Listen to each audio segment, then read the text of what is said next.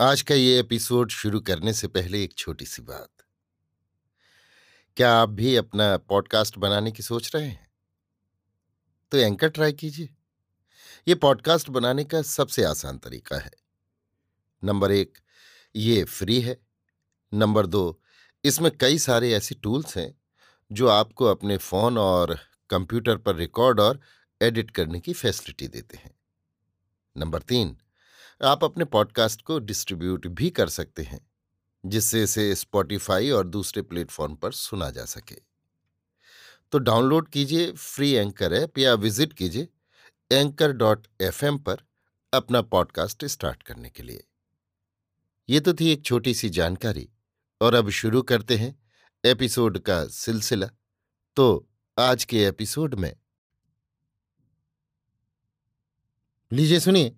आचार्य चतुर्सेन शास्त्री के लिखे उपन्यास, गोली के दूसरे भाग, नाम नहीं बताऊँगी को, मेरी यानी समीर गोस्वामी की आवाज़ में।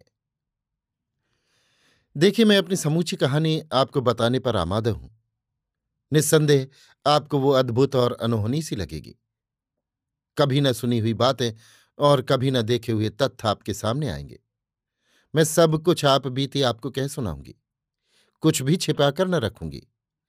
परंतु ना तो अपना असली नाम आपको बताऊँगी, ना उस ठिकाने या ठाकुर का, जिसकी पर्यंक शायनी मेरी माँ थी, ना उस राजा का, जहाँ मैंने रानी के समान इक्कीस वर्ष रंग महल में बिताए।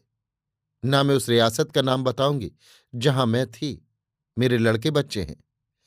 बहुत कुछ तो वे जानते हैं, परंतु अपनी माँ की कलंक कहानी को जहाँ तक वे ना जाने, ना सुने, यही अच्छा है।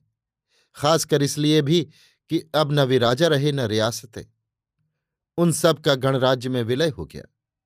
राजस्थान की शताब्दियों की गुलामी की बेड़ियाँ टूट गईं। वहाँ की प्रजा भी, जो कभी गूँगी बहरी असहाय और परमुखापेक्षी थी, अब वाचाल हो गई। अब तो राजस्थान में नया जीवन, नया रंग ढंग, नया जोश लहरें मार रहा है। बुरी बातों की अब भी कमी नहीं है।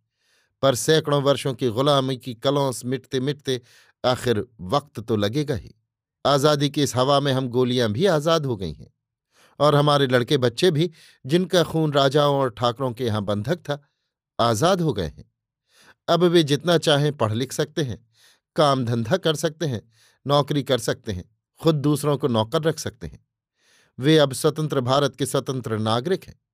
मेरे लड़कों ने भी विश्वविद्यालय की उच्च उपाधियाँ प्राप्त की हैं।